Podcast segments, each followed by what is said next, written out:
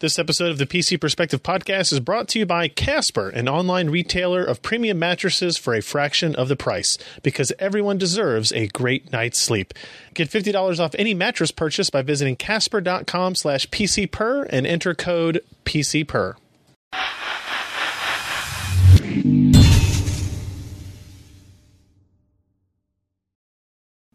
Hey everybody, welcome to the P C Perspective Podcast. This is episode four fifty-one, being recorded on May twenty-fourth, twenty seventeen. I'm Ryan Schrout. I'm Jeremy Hellstrom. I'm Josh Walrath.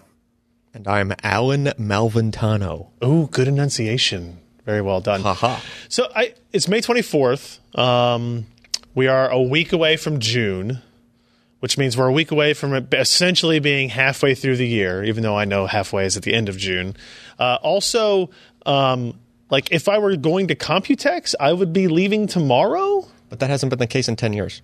That's uh, twenty eleven. Uh, it's been f- this. This is the fifth year I will not have oh, gone. Okay, yeah. Uh, Sorry. So you're not actually Six going years. This time? I think it's the fifth. I don't know. No, I'm not going. I thought I was going, but I'm not going. Congratulations. Thank you very much. You're a lucky it. man. It's the sixth year. It's like okay. Ken, it has been, says it's been six, six years since would, my last Computex. Because that was the only Computex I've been to was your last one. That was twenty eleven. And it was six years ago, not five years ago? Yeah. I don't look whatever, man. Years are years. When you get old like me, Ken, one year, five years, two That's years. That's why you got to keep cares? the youngins around. Who cares? Yes, I agree. Uh, so... By this at this time next week, we do the podcast next week. We'll probably have a lot of stuff to talk about.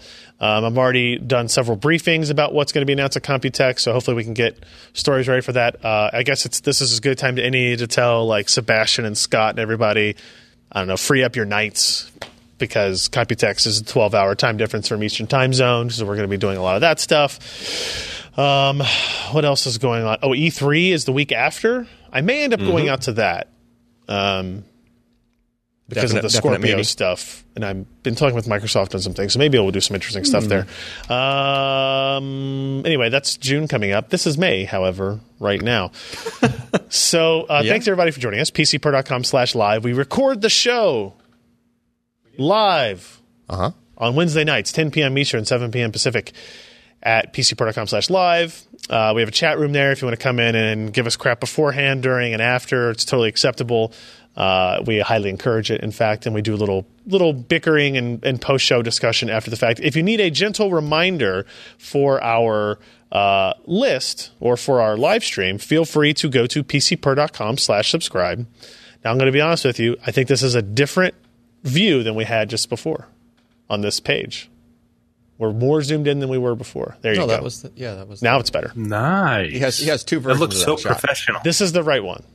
Trust me, this is the right, right. one. Okay. Uh, anyway, pcper.com slash subscribe gets you this form here where you enter your name and your email address, uh, and we send you a notification when we're going to do a live stream. If you missed it, we'll talk about it during the show, but we did a live stream, was that yesterday? It was yesterday, uh, with Lance from Aimpad, who talked about analog keyboards. It was actually a really interesting discussion um, that... you know, you wouldn't necessarily have thought of. And uh, if, uh, we'll talk about it here in the in the show in a little bit, but the video archive is up for you to do that. And obviously, uh, we still have our ongoing Patreon campaign. That is at patreon.com slash PCPer.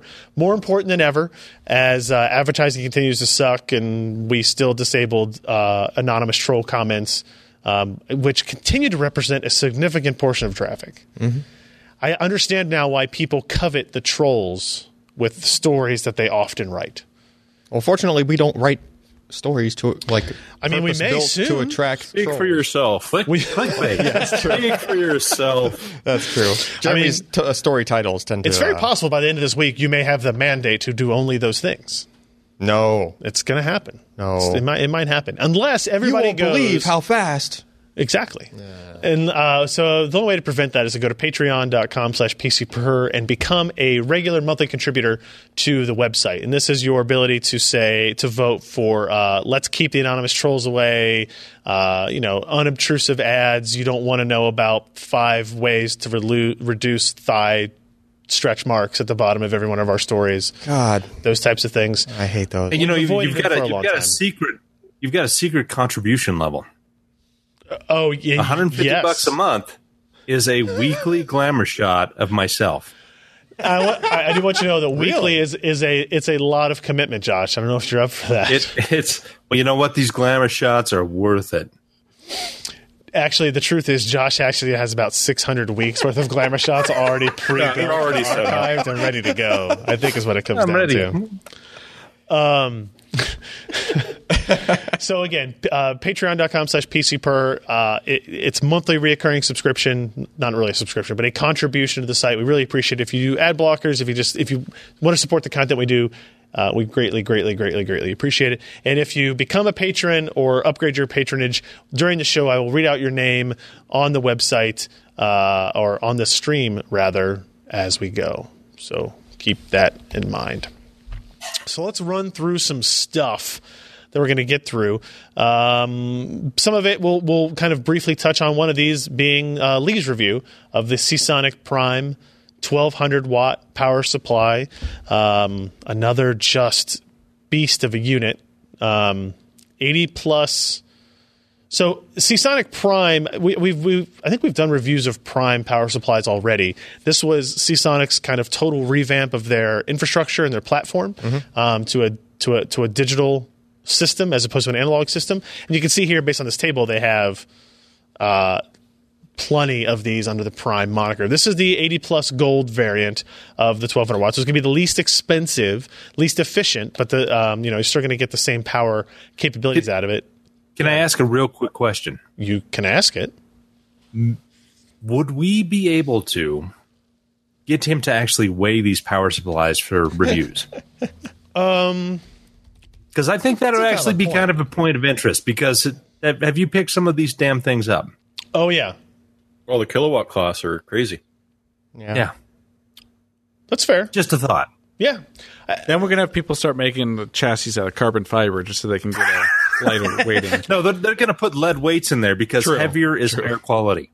Don't you remember Jurassic That's Park? True, is that yeah. heavy, kid? Yes, then put it down. It's probably expensive. Put it back. Yeah, yeah. And yeah. you notice that kid totally ignored that guy and continued did. to play with the those. And who died? Huh? Who oh, got eaten by a lawyer? Did yeah, you're right. Yeah, might be able to pull some of those out as spec sheets. It might have weight. Just look up Newegg shipping weights for everything. uh, uh, what do you mean ten pounds? It's a one hundred ninety-nine dollars power supply. It has a twelve-year warranty Sweet. on it. So that's a lot of uh, uh, confidence mean, in your product, yeah, yeah. to be sure, right? Um, so the, Lee goes over it, it as is all as are all of Lee's reviews, very high quality, well written, goes over the um, movement to a um, – like a single rail system versus the multi-rail. Oh, wait, no. Yeah, the ultra-stable voltage yep. regulation uh, system that they use. There's a hybrid mode switch on the back for that's for fan control. Um, the, uh, the fan won't fire up till you hit about four hundred watts worth of load. Ah, uh, okay. okay. Interesting. You turn it off, it just spins really slowly to get a little bit of air over the components, but again, yeah. it doesn't really kick until forty percent load. Yeah. Full, um, uh, mod- fully modular. You can see here the connectivity options in the back. Uh, here it is with all the. Uh, hey, if you want to scroll up a little bit, yeah, yeah, yeah. It, it just scroll, keep scrolling, scroll some more, scroll, scroll, scroll. Stop. Like you mean it. No, no, down a little bit. Okay, there. What are we looking at? What the hell are those dents in the side? Is that, are those like air scoops for like brakes? Yep. Uh, so because your yeah. computer is moving so fast, That's it's true. forcing air into the side panels and, what's the and white cooling section? something. Like it's, I think that's a, metal. I think that's the metal of the internal framework, oh. maybe. Wow. So, so it really does have N A C A ducts on the side. Yeah. Awesome. Very nice. And there's your internal view for everybody who likes to see the inside of this power supply. It looks small based on because like I'm used to seeing motherboard capacitors, and then you're like, oh, this is such a tiny little. Oh wait, no, that's an enormous, enormous capacitor. Um, so, if you're looking for a power supply, and in particular if you're looking for an enormous wattage power supply, a review worth checking out. And one ninety-nine is is still cheap, but keep in mind it does come with that twelve year warranty. Um, it's not the most expensive of the Prime series because this is gold, and they go up to uh, platinum um, for this. for this uh, line. Um, good voltage regulation, good A C ripple, noise suppression, high efficiency. Um, The only weakness being that the two PCIe connectors are daisy-chained on a single cable instead of having dedicated cable for each connector. And that's something we see I mean, fairly often on power supplies. Corsa- yeah. uh, Corsair's uh, uh, fifteen hundred watt unit that we use over yeah. there has that. But I don't. It's kind of a balance because I don't like that because if you only have to use one of the connect- connectors, you just have the other one hanging off there. Yeah. But I understand, like, if you have a twelve or fifteen hundred watt power supply, like, that's a lot of cables if they were individual. Yeah. And, yeah. I mean, the cables are obviously beefy enough to handle. And if you look at the, right? I guess if you look at the back, it, is there room for? Yeah, okay. You could you could put two more uh, connectors up here, mm-hmm. right? If you if you really wanted to, if they were if they were designing it, and that's a way. Unless there's there's some design decision to not, but uh, that is the Seasonic Prime twelve hundred watt gold power supply review. Check that out. It is on P C per dot com, the website of the podcast that you are currently listening to. Um, next, we're going to talk with Ken. Ever so briefly, because you know it's Ken. Oh, thank God. Uh, about his purchase of a MacBook Pro, but to use as a Windows machine. I think he's actually using it as Mac O S. But we, we, we had been getting a lot of uh, these Skylake-based uh, laptops in, Windows P Cs in, and this is a Skylake-based machine, right? Yeah. Um, and this, this is still the most recent MacBook Pro Yeah, launch from them, the, right? The rumor is that they're going to refresh it here in the next month at their developer conference, but it's just a rumor at this point. So basically, what has always been the case with MacBooks is that the hardware is fantastic, the design is great. Um, for a long time, they were worlds above what any uh, P C laptop, Windows laptop had. Yeah. Um, that has been uh, uh, changed quite a bit. Like this particularly, this Yoga, this Lenovo Yoga I'm using here is actually really, really good. Um, in terms of build quality and design and that, that type of stuff. But we were curious if you could use this as a Windows P C and what the positives and negatives were of it. What was your quick synopsis of of your time with this as a Windows? First of all, I guess, was it easy to get Windows on it, as easy as it has been in the past? Or uh, it's actually a little easier now. With the latest macOS release, they uh, you don't have to create an installer thumb drive anymore. So you literally just give the Boot Camp Assistant and O S X and I S O, and it goes through the entire install process. Like, it just creates a separate partition and mounts it hmm. with the install media. So you don't have to have another thumb drive lying around, which on a computer with only four U S B Type-C ports is definitely an advantage. So you don't have to have sure. an adapter to thumb drive hanging off your machine while you're doing it. Uh, and, yeah, it's pretty easy. The the drivers are bundled in, so it automatically pulls the latest drivers for your machine when you go through the Boot Camp Assistant. When you say it pulls them in, is... Is that Microsoft providing the drivers? Is Apple. that Apple providing those drivers? Apple. Okay. okay. The driver bundles are all provided by Apple. That's surprising still to me that they would do that. But good. Okay. Yeah, it, it's. I, I would love to see numbers on how many computers are actually running Boot Camp anymore. You think like just the app ecosystem and stuff is in such a place that there's probably not as much of it? Oh, and virtualization is really good. Right, like uh, yes, why, I remember my days of using Parallels. Yeah. Very different back, yeah. now, back then. So, I mean, when you can run Parallels for a lot of applications, unless you're doing stuff like gaming, which is kind of what prompted me to install uh, Windows on this machine, is mm-hmm. that we were looking at doing some gaming benchmarks on this machine to compare to some other machines that I have in the queue for review. Mm-hmm. So, could, kind of going down that entire process. So, this MacBook Pro uh, has the touch bar. Yeah. Did that work in Windows? Uh, if you scroll down, there's a photo of it, I think. It so it maps to two different functions. So it it displays the F keys by default, and mm-hmm. then if you hold down the function keys, it displays a normal function row. You can actually so you can swap brightness, that, display yeah. brightness. You can swap that behavior in the Boot Camp software on Windows. Like, which one the default is? Yeah, you mean which one the default is? Uh, but yeah, there's no that's, A P I that's to access refreshing. It or anything. That's that's refreshing because I would expect with Apple there'd just be a bunch of dicks there. Yeah, yeah. I mean, that's how you really feel. Maybe. Okay, it wasn't funny, but you know, it's, it's true. It's accurate. It was, oh, download drivers from Apple for our touch bar. Oh, it's just a bunch of middle, middle fingers across.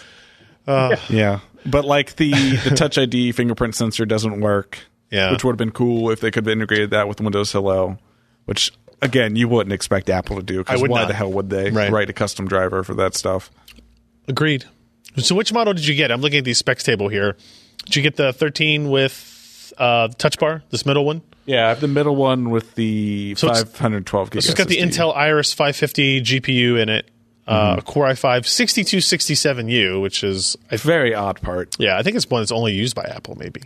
I don't know. Uh, yeah, I don't know. Um, NVMe S S Ds, which is nice, eight a, gigs a of RAM. Very, very fast NVMe S S D. This is another one of the reasons I wanted to install Windows on this machine was to run actual disk benchmarks as opposed to the one that is available on O S X, which is the Blackmagic disk speed utility, which is yeah. just awful. Yeah. Uh, so I, I, I it's not actually not in the review, but we ran Addo on it to try to get some idea of performance on this because it's an Apple-produced NVMe controller.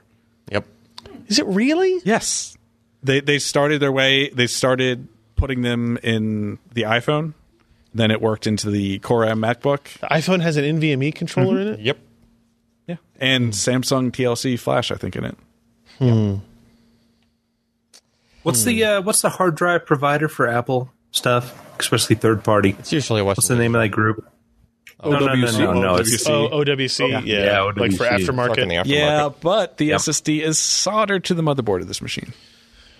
Yeah. Which like, is the new Surface Like Pro. The new Surface. Yeah. yeah. yeah. Uh, what about keyboard and trackpad? That worked pretty well in Windows for you? Yeah. Uh, they actually sort of pay attention to their touchpad drivers. Like palm rejection works just as well as it is on Mac O S, which is a big sticking point I have with a lot of these P C trackpads is mm-hmm. that palm rejection doesn't seem to work very well for my use case. But that all works well. The keyboard is exactly how you would expect. Everything works how you'd expect from a sort of user experience-wise. Performance seems to line up with expectations of similarly spec'd Windows P Cs. Yeah, the performance is actually a bit disappointing because, again, it's on Skylake still. So, as opposed to the newer Kaby Lake yeah. systems out, yeah. While it's a twenty-five watt mobile C P U as opposed to the fifteen watts that we see in a lot of Ultrabook class mm-hmm. C P Us, the mm-hmm. performance is about equal between the two. Gotcha. So you have the power consumption gap, but it's on an older generation, older C P U generation. The battery life was also lower than expected. Well, I guess I mean I say this. Was, was it lower than expected because it was running in Windows? Do you think like uh, maybe there's not as much power optimization? I, f- from my sort of experience, the difference in battery percent I would say is about twenty percent. The battery is probably twenty percent longer in Mac O S, but the battery on this thing sucks. That's been the, one of the complaints about these MacBooks yeah. since they launched, right? Is yeah. the battery life is not great. It's almost like they have to power an OLED touch bar on the keyboard. Hmm. That might be a part of a reason. So, hmm. do you think that the you know added cost involved with these, because they are a little bit more expensive than hmm. the normal machines, makes this like there are plenty good Windows-based machines to go buy as opposed to buying a MacBook and putting Windows on it? Yeah, I, I I would almost say no one should buy this as a MacBook. Really? It's just the addition of the touch bar has jacked up the price way too high. It's mm. like a three hundred dollars price premium over the similar last generation sort of configurations of MacBook Pro. And you're not getting a whole lot out of it. If they have the one the model without the touch bar, it has two Thunderbolt three ports instead of four. Which is a bit of a limiting factor. I still think it's not that big of a deal. You could get around it. I've never used all four ports on this machine at the same time. Right. But one of the issues is that they relegate it to lower clock speed C P Us.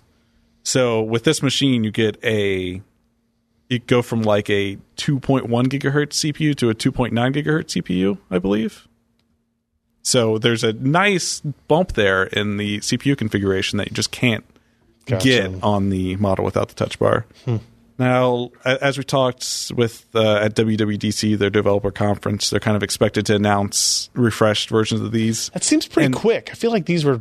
It's has it been a mid year? twenty sixteen, yeah, it's been about a year. Has it been that long? Okay. So my my theory is that they'll probably go down a hundred or two hundred dollars, just because that's sort of how Apple does it. Is they'll introduce a new design and higher-end models and sort of bring it back down the stack a little bit price-wise. Mm. Like it, the original Retina MacBook Pros were extremely cost-prohibitive, and then they kind of each successive generation came down a little bit in cost, mm-hmm. whether it be that they went from one twenty-eight to two fifty-six default, like if the specs got better for the same price, right, or the price dropped. Right. So that's kind of what I'm hoping happens here. I will say I don't think I'm going to keep this laptop. And mm. that's saying a lot for me because I've had MacBooks since two thousand nine. And you have an old one. Yeah. My, my MacBook Air is from twenty thirteen, I yeah. think. Yeah. yeah. So I think it might be time for a P C notebook for me. So. Oh, no. Yeah. Hey, Ken. What, what will the chat say? Ken? Yes? I have a challenge for you. Yes? Hackintosh on Ryzen. Have I've, you done it? I Google that about once a week, Josh. They're getting there. Hmm. They're getting there. Hmm. Interesting. Yeah. Because it's like, Apple only does drivers for Intel stuff. Yeah, right. So it requires patching the kernel, and people have it booting, and they're working through all that stuff. So, yeah, I actually Sounds plan like on taking world. a look at that when it gets to... Sounds like a world of pain. Yeah. I mean, people have people have run it on, like, F X C P Us and stuff like that. It it requires some doing, but... but yeah. Well. All right, before we get to our next story, uh, I have two Patreon uh, additions to... Uh, call out here. three dollars and thirty-three cents from Christopher Hun- Hanush, H A N U S C H. Hanush, Christopher Hanush, three thirty-three. Thank you very much, sir. And then uh, we have an anonymous here that uh, did their pledge to uh, one hundred seventy-five dollars, saying, I've been above one hundred fifty dollars for months. Where are my effing glamour shots? Just adding their pledge. Oh God! I, I guess that. Uh, All right, put up or shut up, Josh. Well, well, well, boudoir photography. Oh man! All right. So uh, next story, Jim actually wrote this one for us. P S four Pro S S D upgrade. So this is, I, I did this with the was it the original P S four or was it mm-hmm. P S three? It was P S four, right? Mm-hmm. When the P S four first launched, we did an S S D upgrade story to it. Like, was, would it improve load times, that type of stuff? Um, at the time, one of the restrictions was that the original PlayStation four used a SATA two interface, not a SATA three interface. The mm-hmm. P S four Pro uses a SATA three. Um, and I think we had seen another comparison uh, done by Digital Foundry or something like that, but they were maybe potentially using like an older S S D that... Um, was not fast to begin with. It was like a Tryon or something. Yeah, I don't I don't remember which one it was. Jim, feel free to yell out if you yeah, want to. The O C C Tryon. It was the O C C Tryon. Here, yeah. where you're using uh, an eight fifty Pro. The one terabyte eight fifty Evo versus the hard drive that came with the P S four. Um, no secrets to this testing, really. Uh, it was installing the games to the different drives, um, loading up some games, going to save games, and, and unfortunately for Jim, doing it multiple times because he corrupted his his drive when trying to do the transfer. Oops. I don't know. He might, I, he claimed innocence. I think he just pulled the cable out or something like that with his foot when he was trying to leave or something. Wrong. Wrong, apparently. uh, so after and and to Sony's credit, like they make this process surprisingly simple and open compared uh-huh. to what the Xbox does. It's def. It's not a sported thing on the Xbox. It's, I, Xbox it is a very hacky. Oh, it is. Yes. Okay. So let's see. The games utilized for this test. Uh, three configurations. The original non-Pro P S four with the Samsung eight fifty Evo, P S four Pro with the stock one terabyte hard drive, and the P S four Pro with the Samsung eight fifty Evo. Tested uh, Fallout four, N H L seventeen, G T A five, Call of Duty: Infinite Warfare in a ground mission and a space combat mission, and The Witcher three with two different save games. Uh, uh, Nilfgaardian. Man. That's a real one. Get and then Novigrad. Right. Yeah. Uh, so first up, Fallout four. You can see some of these results here. The P S four Pro with the hard drive, the P S four with the S S D, and the P S four Pro with the S S D. And those are actually um, reasonable gaps there, right? So uh, eighteen point five percent from the non-P S four, non-Pro, well, non-Pro P S four with the Samsung drive. Um, compared to the P S four Pros with the hard drive. Um, and then uh, thirty-three percent. Wait, do I have that right? Okay, yeah, forty-six percent total, going from P S four Pro hard drive to P S four Pro S S D. forty-eight seconds to twenty-six seconds load times. That's, you know, that's that's a considerable wait time difference, right? Yeah. For as often as we see people kind of question the validity and usefulness of S S Ds on the P C, like, because real-world benefits are sometimes more difficult to define. Yep, but it wasn't stuff. for it wasn't for all the titles. No, it wasn't. N H L seventeen saw very little difference. Um, G T A five was it? This one I was I was actually kind of interested. So the the single-player load went down dramatically. It went from seventy-three seconds to twenty-five seconds. Yeah, but the character switch, which is, if you're not familiar with the game, you you play three different characters. Uh, when you're playing as one, you can switch to any other character at most points. Um, and when you do, it like zooms out, and it's very clearly doing like a whole world reload in a different area of the map where you may be with this other character. I thought that would be an improvement. Well, they might have made that transition long enough so that you'd never saw. So maybe it's actually like eight seconds versus four seconds, but at fourteen exceeds it, the animation. T- yeah. yeah. Yeah. That that could be. I mean, that's that's as good an estimate. You know. um, Call of Duty: Infinite Warfare, we saw uh, some advantages on the ground levels, but not in the space levels. You know, from sixteen down to ten seconds. Um, and then in The Witcher three: Wild Hunt, uh, went from seventy-eight to sixty-one seconds in the Novigrad level, but stayed. You know, went from thirty-six to thirty-four in the Nilfgaardian Nilfgaardian garrison section.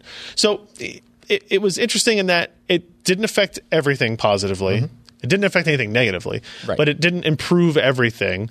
But in some areas when it did improve it, like seventy-three to twenty-five seconds is a significant drop yeah. Yeah. in in load time. Um, and is it is it worth the cost of a one terabyte S S D in your console? That's debatable per person. I mean, the console right? is not likely taking full advantage of an Evo, like the performance of an Evo. Well, I mean, it's a S A T A three interface. I mean, what else is there? I mean, it's just there's S A T A. Just like, you know, I mean, it might not be going that high on Q depth. It might not, like, you know, it might not be really loaded. Yeah, but I, mean, I, I would argue that like Windows doesn't do that very well. Sure. But I'm just I'm just saying for that for that application, you might be able to get away with even a cheaper, like, you know, find your bargain basement, you know, like even some of the Micron drives that go on sale that are oh, I see what you're saying. Okay. Really cheap, but right. they're decent performers, right? Like you're going to get most of the way there with those. Like, one terabyte Samsung eight fifty Evo is three hundred fifty bucks. Yeah. As uh, when Jim was writing this, so thirty-five cents a gig, not bad. But you can get twenty, twenty-five yeah. if you look. Yeah. So you're, you're basically saying like there, it's probably good enough at that performance level right. to see close to these differences, if not identical. Yeah, especially since you're not doing – like those games aren't going to be sitting there doing really heavy writes. Like the writes no. are only – No, know, I hope not. The, the writes are only happening while you're downloading the game, and you're only going to write at the speed where you can download the stuff in the first place. Right. Right. Which so, on P S N is awful. Uh, yeah, that too. So like Real even bad. So even if the S S D does not have the best – write performance, you know, doesn't matter. It's a moot point. You're just worried about the reads. Right. Uh, Correct. Yeah. It, as, Don't say write when we're talking about drives and yeah. stuff. Correct. As as the chat was mentioning, with uh, one of the later P S four firmwares, you can actually put games on external drives now too. So if you got like a five hundred gig eight fifty Evo, which I saw for one hundred fifty dollars today, and put that in for sort of your most played games and maybe ones that you see take advantage of the load times yeah. and put the other ones on an external hard drive. Hmm. It, you could. It's a little kludgy, but that, that requires like either somebody to have tested all of the games to tell you which ones work best, or Just for you start to, like, with them on the hard drive out. And go, "Man, this is crap." And put on this. Yeah, uh, yeah. And, and and again, like again, I guess it's worth saying. This is not something we expect a lot of P S four people to to do, uh, but it does give an indication that like there's performance to be had to these devices, right? Yeah.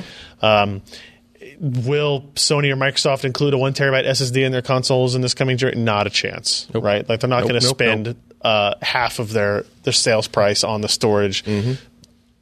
even though it would it does in many cases make a significant difference in kind of like the user experience of the of the hardware. So good job testing on this one, Jim.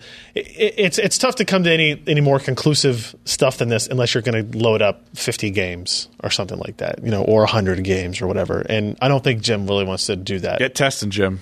Well, I, I found that the issue was that a lot, because I bought a lot more games than I put in the results. Yes. Because not every game, the console makers, the game publishers have worked around the loading issues. Um,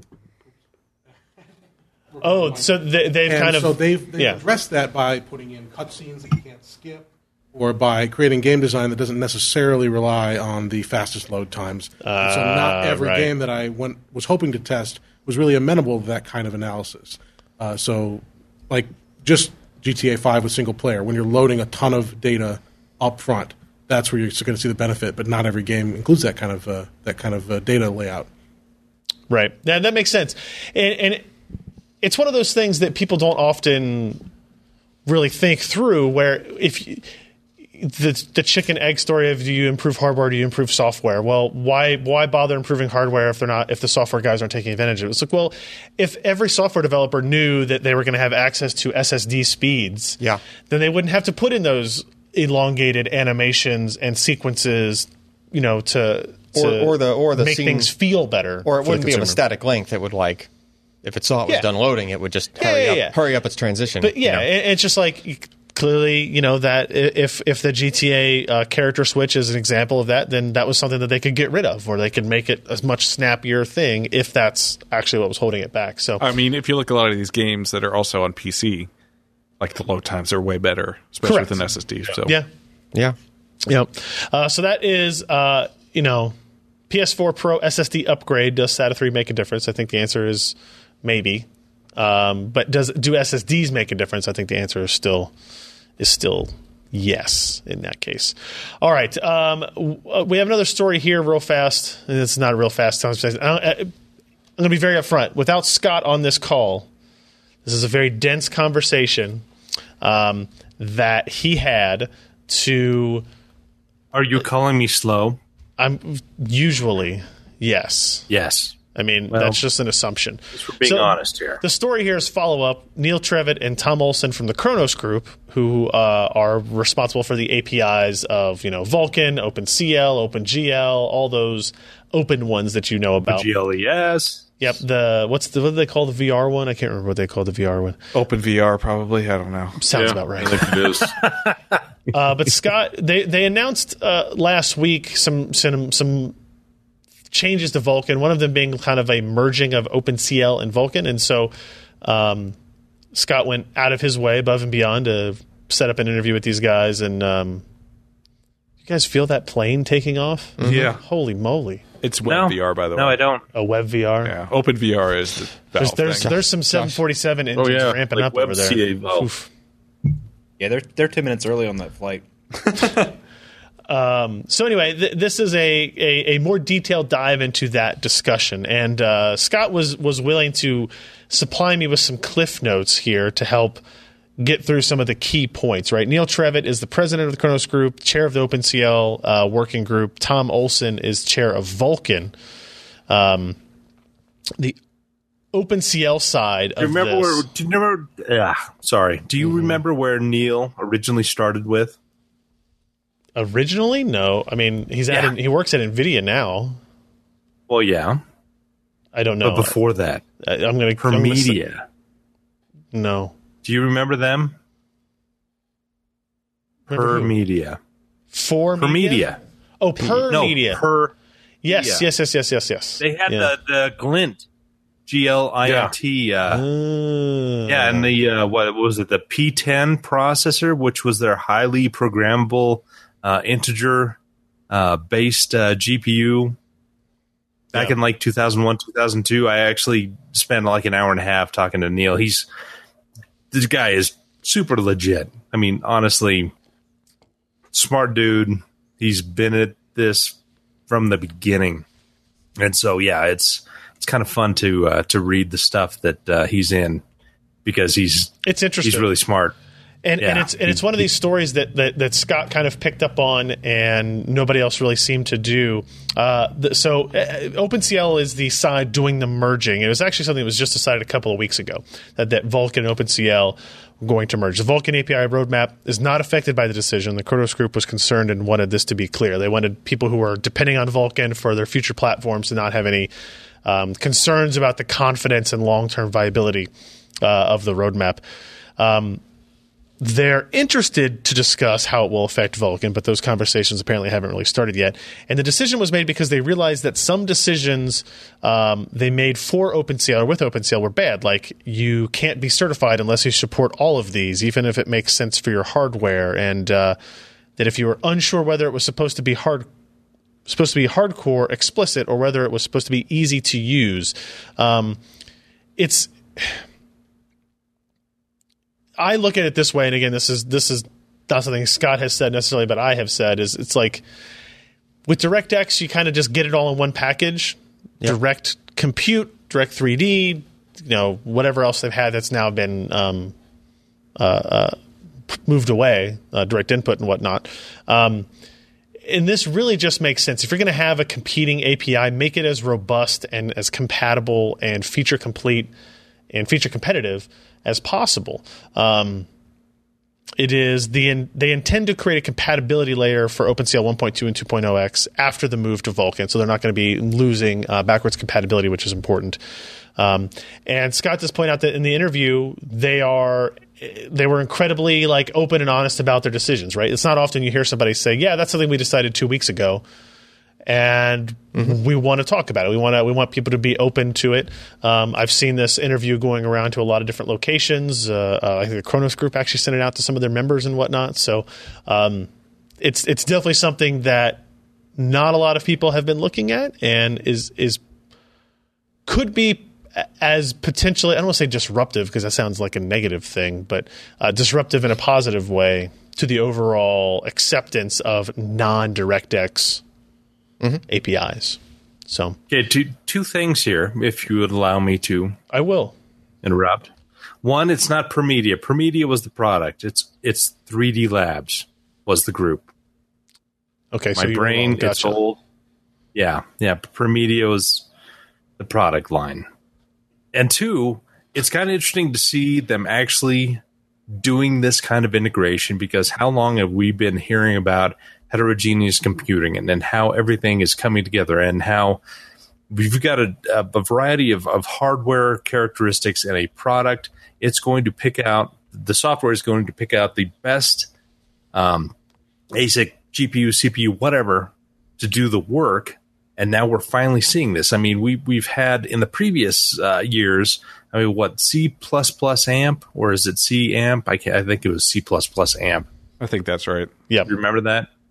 Yeah, like that it. was that was that was the more G P U um, uh, aimed uh, programming language.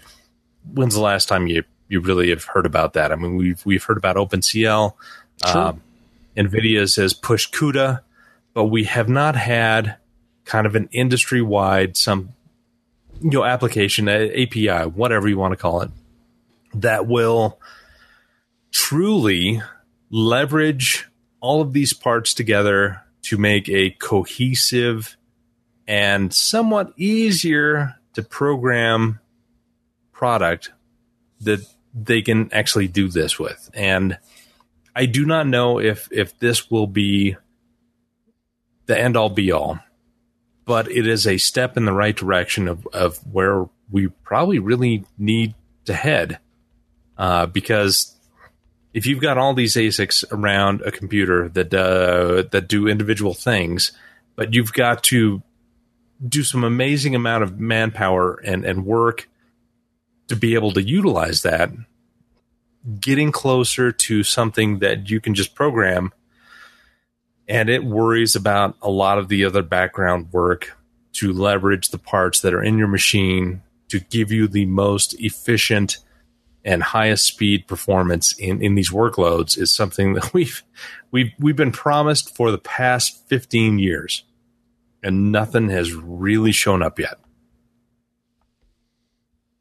I don't know what else to say. I'm off that. My soapbox, so we'll go. Yeah, very cool stuff. I, I would encourage you, if you have any interest in in, in this type of, of tech and talk, uh, you check out Scott's interview. It was well done, um, and like I said, I, I believe this is something you won't find anywhere else as well. So good job, Scott.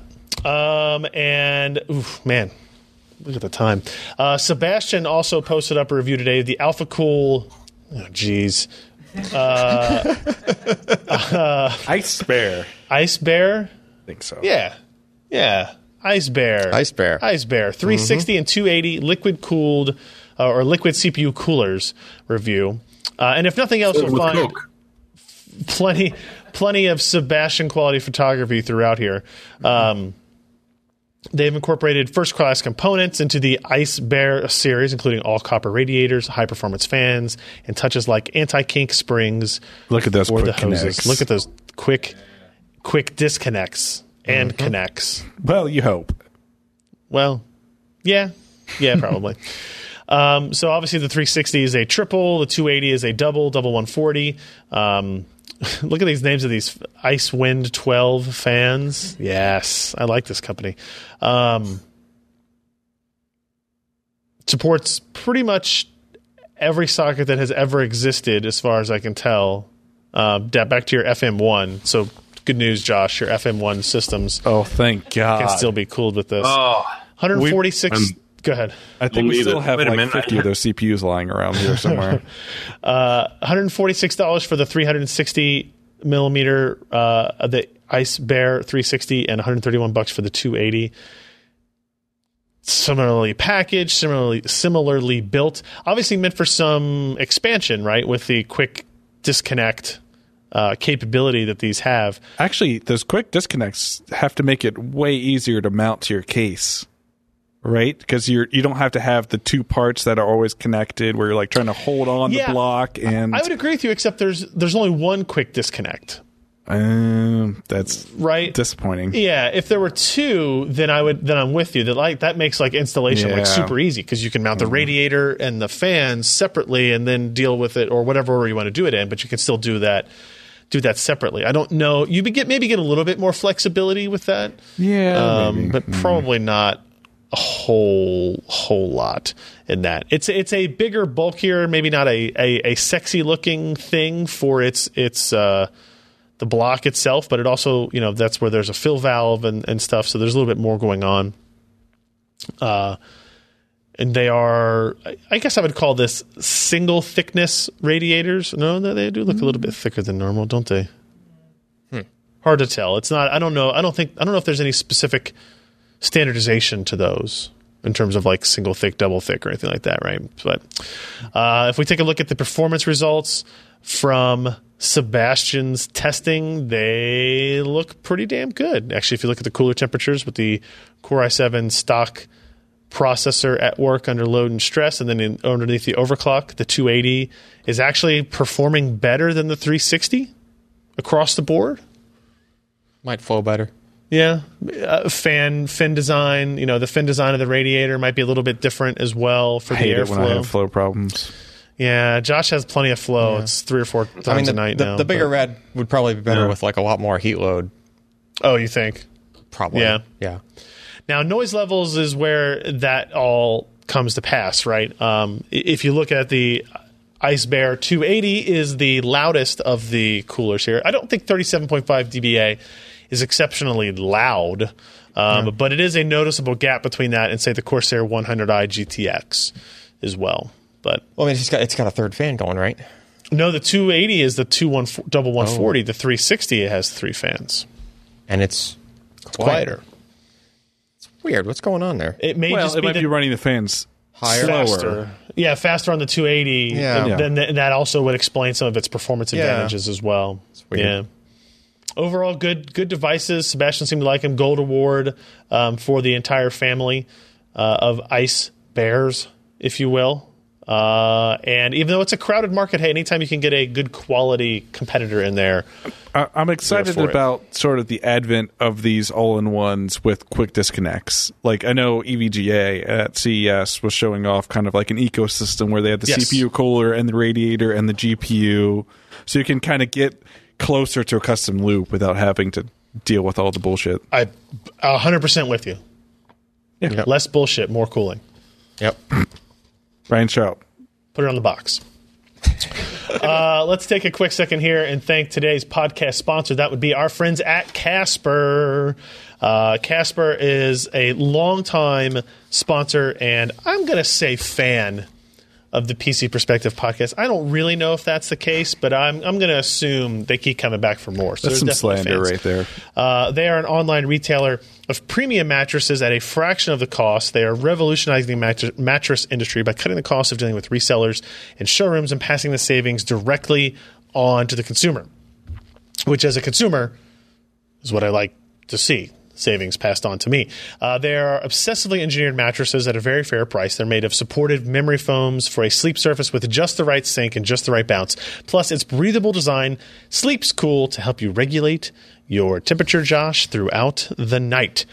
Uh, the uh, you can buy them online, completely risk-free. Uh, you could try it for a one hundred day period um, that they'll they'll let you just sleep on their mattress. And then if you don't like it, you can send it back. All right.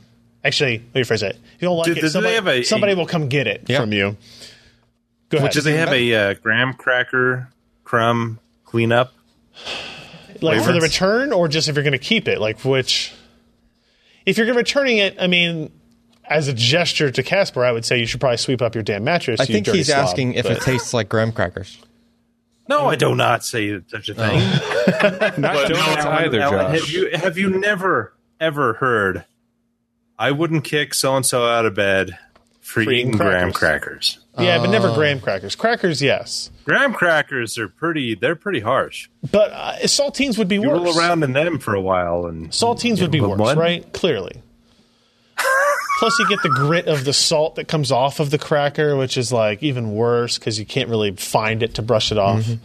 Anyway, the point I'm trying to make I'm is sorry, I, own crackers a, are worst. I own a Casper mattress, uh, and it, didn't we do a video on it or something? You did a video um, on it? I I don't know if I ever posted anything. Oh, but I, I definitely took a video of the unboxing process, the self-inflating, the self-inflating mattress, uh, and I, we love it. It's it's been incredibly comfortable, um, and it, it's it's one of those things that felt weird the first couple of days because it's very different than a spring-based mattress, uh, but we converted over. We convert over. I own three of them. Do you really? Yeah. Jim owns three Casper mattresses. Did you use our discount code, I Jim? Did. I, I bought, well, the first two. Uh, That's fantastic. Let me tell you about that P C Per discount. Uh, first of all, you do get free shipping and returns in the U S and Canada, and you can save an additional fifty dollars towards a mattress purchase by going to casper.com slash PCPer and entering the promo code PCPer. That's casper.com slash PCPer. Promo code PCPer. Terms and conditions always apply, and we thank Casper for their support of this week's episode of the P C Perspective Podcast. So, so Jim's the reason they keep coming back. Hey, I guess, Jim, you got to get another bedroom or something. All but one of our beds is a Casper bed. All right. I'll, See, you still got room to grow. There's room to improve. All right, let's uh, run through some news items on a slightly accelerated scale. Um, we, we mentioned at the beginning of the show that we did a stream with uh, Lance Madsen from Aimpad, which is a company that doesn't sell keyboards, despite them, besides calling themselves the analog W A S D company, W A S D company, W A S D company, uh-huh. it's, it's interesting. Um, they have developed an analog keyboard technology, um, which is, as you can see here, this is actually a prototype that they have built where it's simply, uh, rather than using st- only standard key switches, cherry key switches, they're using some clever techniques with infrared light and uh, I guess a photodiode or something. You, you said rather than using, but they are using those switches, right? Right. So rather than only using. Yeah, yeah, yeah. Yeah, so... Um, They, so they are, are it's, they it's, are a nor- it's a normal keyboard, yeah. except they have supplemented it with an analog capability mm. that basically uses infrared light to measure how far you have pushed a key down. Yep. If you if you try to think back, like a normal keyboard switch, there is like tension that you put down, and it varies depending on if you're like what type of switch you're using, mechanical yeah, membrane, whatever. There, whatnot, but there's yeah. an there's a there's a point at which a digital switch occurs, uh-huh. right? A one turns an into a zero. An actuation point, if you will. Yes. yes. Well, yes. some of them will have multiple, right? No, I guess they won't. No. The, the, some of them multiple, will feel... There, it feels different on the yeah. way up and down, right? And so that is kind of inconsequential to the technology that Aimpad has developed, which is the ability to track how far you have pushed um, the... The key. The key. Mm-hmm. Even the slightest little bit to all the way down and anything in between. And, yep. and what they do with this is um, the goal is to... allow you to use these analog keys, let's see if I can fast forward to some of this here, to emulate things like an Xbox controller or um, A mouse. A mouse, for example. And I think the Xbox controller emulation is the thing that makes the most sense. And mm-hmm. and, and Lance is is a P C gamer. He, he's been doing this for a long time. Um, their goal is to not sell keyboards. They don't want to make keyboards, sell them, market them, deal yeah. with all the, wanna, that returns and process. They, they want to license this technology to somebody like mm-hmm. Corsair, Logitech, Razer, whoever. They, I mean, they, haven't, they haven't named partners or availabilities or anything like I that. I like the idea of it. I mean, you could you could play a game with using only the keyboard and yeah. have the same kind of granularity or similar granularity you would have if you were doing playing a first-person shooter like with a mouse. Right. First of all, your W A S D mm-hmm. would be analog. In other words, you could strafe half as fast. Yeah. Right. You and could then, run without holding the shift key. Uh, I guess. Yeah, because like on yeah. a on a console, I mean, it depends on what the game yeah, integration is. Yeah, yeah, but on you a console, like shift. analog, uh, using an Xbox three sixty control on a first-person shooter, the run speed is usually mapped, at least somewhat, to the faster. analog position. Yeah, yeah, yeah. Yeah. Yeah, so, if you, if so, you look you at know, this, that, if you look at this clip of the video, I'm sorry if you can switch over to it. You can't really see his fingers on here, but like he has this uh, uh, controller application up, and you can see as he touches on the keys here for W A S D, like it's moving the thumb, the virtual thumbstick on it, yeah, as well. Yeah, so it just maps. You know, you can map that there, and then your arrow keys could be mapped to like a mouse. Mm-hmm. So that you, where you normally you now would in move. theory, I, I, and he agreed with this. Like you would normally just still use the mouse. Sure, like a mouse is still a better device yeah. for that type of stuff. But it can do it. But in terms of uh, you know, like F P S control or third person shooter control, yeah. like racing controlling games. your character, racing games yeah, is a great example games. of that, yeah. where you basically use this as a thumbstick. So it's probably not as good as a steering wheel, but it's way better than than using the digital yeah, arrow keys or W A S D. This is yeah. how I play Dirt. The throttle, uh, the throttle is the bigger one as opposed to the true. steering. You yeah. can get granularity on the throttle. I, I spent a lot of time with this keyboard earlier this week playing some Dirt Rally, and yeah, I mean you could you could tell. Yeah, once like you get you used actually, to it, you had actual throttle response on the keyboard, which was really cool. It's it it's a super interesting thing. Mm-hmm. Um, this was a live stream we did yesterday. I would encourage you guys to go watch it. Like I said, and, and we mentioned this during the stream. It's like it's disappointing because there were a lot of people watching it in the chat. They're like, "Oh, I, I want to buy this. Where can I buy this?" And it's like, yeah. well, you can't. Um, and when I finally pushed him hard enough on it, he said it would be a stretch for this to be a, integrated in any twenty seventeen product. So probably yeah. sometime in early twenty eighteen. Um, but, I was just impressed on like a technical level. Like he was talking about, you know, giving an overview of like how they implemented it, like how they made it work. And he was like, well, yeah. you know, buttons might have be made out of different plastic, and the intensity of the light coming back might be different. And like their technology also incorporates the logic to just basically auto calibrate. Mm-hmm. Like, you know, you power the keyboard up, and then the first time you have pushed a key down and released it, like it has cal- auto calibrated the range of light that that key True, will, yeah. will see, yeah. right? Because, you know, that way you could basically put it in anything.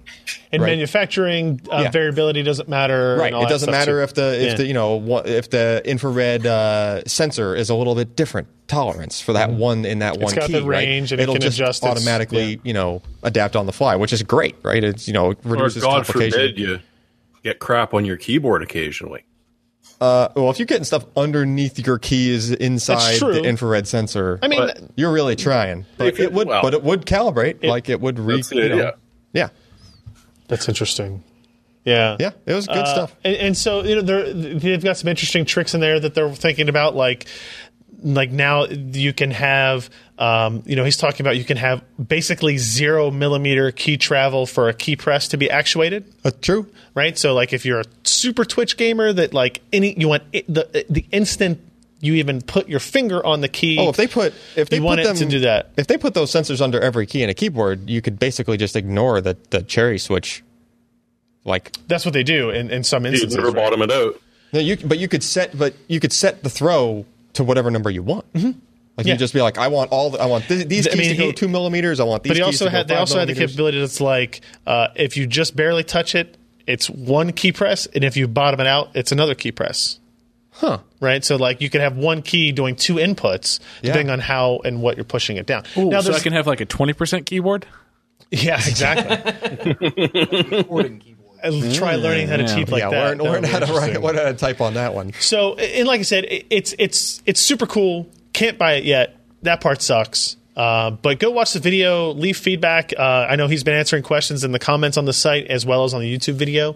So if you if you if you want to engage with him and ask questions and, and offer suggestions or ideas, uh, it's pretty it's pretty neat stuff. So uh, definitely worth uh, checking out. Wild, uh, wacky stuff. Yeah, it's, yeah, and I, I can one hundred percent see that, like, on the next gaming keyboard from Company X. Being like, yeah. oh, yeah, and we have this capability. I mean, that's, that's it, good it, it makes perfect yeah. sense. Yeah. I'm a little, and your L E Ds change color depending on how hard you push it. Yeah, that's an be, option. Yeah, be, he had that. Mark that if he hasn't yeah. done it. Yeah. It, that was, he's, he's, I think he shows it in our video that we do yesterday. Huh. He mm. uses it as like as a, uh, a way to demonstrate visually yeah, how feedback. far you're hitting the key down. Yeah. The bright lights get brighter the further you push it down. Now, you probably cool. wouldn't do that while you're actually using it, but for demonstration purposes, it was yeah, good. Cool. It was a good point. Uh, real quick before we move on, yeah, hey, uh, Ryan, news. can I can I interrupt? Uh, yeah, I guess you know you this, did. this this let's let's do a little value added. All right, I'm in work for our Casper guys, because when you were talking about this, it's like, okay, there's a guy I know, sort of, All right. that he used our uh, P C per, um, um, you know, uh, money. Code. Well, the the. The coupon code. discount code, discount code. Yeah. Thanks for putting words in my mouth that I, I so desperately needed. His name's Peter, and I asked him, "Hey, you've had this for about grand crackers? No, no. There's no grand crackers, and, and Peter's oh. not in my mouth. But Josh always usually. desperately, Josh always oh. desperately needs things in his mouth. Yeah. Well, you know what? Some of us have never got past that stage. All right." But anyway, I asked him, you know what? You you bought this Casper. Uh, you used our code. Do you still have it? Do you still like it? And his answer to me was yes and yes. Mildly regret the king size that he bought because he could, and, and, and he didn't really have the space for it. Uh-huh. But otherwise, it's been great. Of all the things advertised heavily on podcasts, it's the one purchase I have no quibbles with. So this is a guy that's had this for a year, year and a half. It's been happy. That's, Extremely so. That's so. fantastic. I'm going to ask Alex to take this segment that just occurred, cut it out, and cut it out. Immediately. It's somewhere in the middle or after the discussion we had before somewhere. about it, so that it just it, you know it flows a little bit better that way. You know, communication is not quite at the speed of light. We still have to respond on cell phones in, in the middle of the night in it's our beds. It's Wyoming. They're on a forty-five second delay. No, he's he's in New England. I'm in Wyoming. He's probably in bed. You're disappointed but he's that still the new Far Cry game's in Montana and not Wyoming, aren't you? I'm a little disappointed. But then again, it should be Idaho because there are far more white supremacists there. It's true. Oh, really? I didn't know that. I just thought there were a bunch of potatoes. Yeah. Mm-hmm. Them too. Uh, oh, what was I? What was I going to say before you interrupted me? I was going to say that we had two more uh, Patreons. Uh, Bassam, B A S S A M, Bassam, mm-hmm. Bassam, mm-hmm. Moosin edited their pledge from three dollars to five ninety nine. Thank you, sir. Five ninety nine. And we have a new patron in Stephen Hunt at five dollars. Thank you very much, sir. Very much. Uh, and Alex, I was just kidding. You don't actually have to move that part from the. From the thing to the thing. Um, so let's run through these. New Surface Pro, not Surface Pro five, just Surface Pro from Microsoft. It's a reboot. Yes, finally. We're back to the beginning. This is Windows R T. Oh, wait, no, it still says Pro in the name. Um, oh, so it's the Surface for Windows eight Pro, which was the original name that the they Surface announced. Surface for with. Windows eight Pro? That's what they announced it really? as originally. Yeah. That's awful. Mm-hmm. Mm. Um, so... This is a Skylake upgrade. I don't think there's any fundamental changes to the hardware. Jim, correct me if I'm wrong anywhere. Um, like, you still have the same connectivity options, uh, same screen size and resolution. Is that right? Yes, that's right. Okay. Uh, you, we have options from uh, the Core M three seven Y thirty to the Core i five seventy-three hundred U to the Core i seven seventy-six sixty U. Keep in mind that the Core i seven is still a dual-core hyper-threaded part. Uh, although that Core i seven does also have Iris Plus six forty graphics, so it's a little bit higher end in that regard. They quote thirteen and a half hours of video playback battery life on this.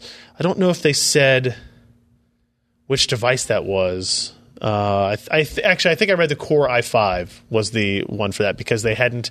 There was a discussion about the weight of the Core M three version being two hundred grams less, but not explaining why. And uh, the assumption is the battery might be a little bit smaller in that one.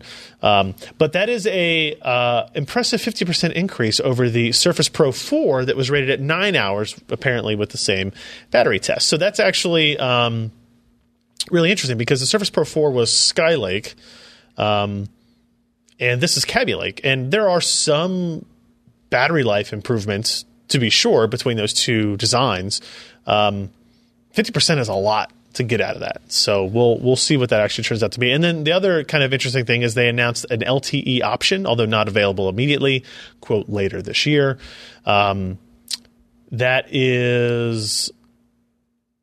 I don't know, did they say if that was only on the high end, if that was going to be an option on all of the devices? Do you remember? They didn't. Didn't specify. Okay. okay. I would expect it to be on all. The L T E debate is going to be interesting as we get towards the end of twenty seventeen uh, and what how connectivity works on these types of devices as people start to, to dive into the mobility aspects of this. A little bit redesigned kickstand with a tilt back to one hundred sixty-five degrees, but they put it into a, quote, studio mode, um, which should be reminiscent of the, what do they call it, the Surface Studio? They're all-in-one that does that fully. Have you ever seen one of those in person, Alan? Nope. I'm not a big fan. Really? I tried one at the Microsoft That's what store. I, did. I thought it was impressive. It's impressively looking, but... It's impressive looking, yeah. but uh, I actually don't remember the exact problem I had with it anymore. It's been long enough. It moved very smoothly. Yeah. Um, I mean, it looked really cool. Yeah, and it's it's just and it's it's big, right? It, it's it's substantial in size yeah. as well. I didn't like the idea that, you know, you lose a lot of... You can't really upgrade anything, like... And the screen, oh, yeah, sure. The screen is beautiful, so say the rest of the hardware is out of date, your screen is still fine. Yeah, it's but that's like the same can... for all the Mac, uh, the iMacs and whatnot, right? So, yeah, yeah, that's true. Same idea for all. Almost, almost every all-in-one is like that. Yeah. Uh, the downsides, the new Surface Pro doesn't offer any improvements or changes to its display, port selection, RAM, storage capabilities, or cameras. Uh, and the Surface Pen is no longer included, requiring users interested in the pen functionality to shell out an extra sixty bucks, which is stupid because I thought I did believe that the pen functionality was really, really, Important. really good. Yeah, and, and I mean, I guess if you can, if you're legitimately passing on savings to the consumer by removing it, that's fine, as long as you have plenty of stock of these pens and they're available everywhere you go to buy them. Yeah. Uh, and it's pointed out that hey, this doesn't come with it if you want this, because every other Surface in the past has had one. Sixty bucks isn't bad. No, it's not. It's cheaper than Apple's pen. Correct. Um, Are start- there third-party pens available that you can use? I mean, can you just use a? No, ah, no, you it's got a. It's so. it's it's. Like Bluetooth connected to it's, it. It's uh, and it's not a Wacom. Yeah, it's a it's been a proprietary thing for a couple generations. Has it? Okay. Yeah, they moved that in house. Starts at seventy-nine. Pre-orders now. Shipping June twelfth, I believe, is the date I saw. I will probably have to order one of these to it's, see. It's odd how piecemeal they've been with announcements lately. Because like they, they did the Surface laptop. Then they had Build, which was a major conference, and then they announced this randomly in China. There's probably a Surface Book coming soon. Oh, that's right. The Surface Book was left out of this. Odd. Yeah, very I don't know. odd. And I still want to. I still haven't gotten my hands on the Surface laptop either, which is a little disappointing. We'll see how an Alcantara laptop is oh, like. This one has an Alcantara touch cover as an option. Nice. Yeah. Josh yeah. How long does that take to run that ROM? Hmm? uh, Josh no, can I'm, find I'm out. Not talking, I mean, seriously, have have you ever looked at some of the Alcantara palm rests? After about six months. They're no, kind of I, I haven't. I haven't. It's well, terrible. I agree with you. I mean, I see that on a lot of laptops, regardless of what material they're using. You know, like my, my X P S thirteen has actually held up surprisingly well, but like the faux kind of uh, carbon fiber finish, like if you look at the edges versus right underneath my palms, it's definitely dulled. You know what doesn't do that? Underneath that? Aluminum. No, it, it still discolor and, and stuff over time. Your palms polish that aluminum. Know yeah. what I'm saying? If it's yeah, discolored, you should probably get that checked.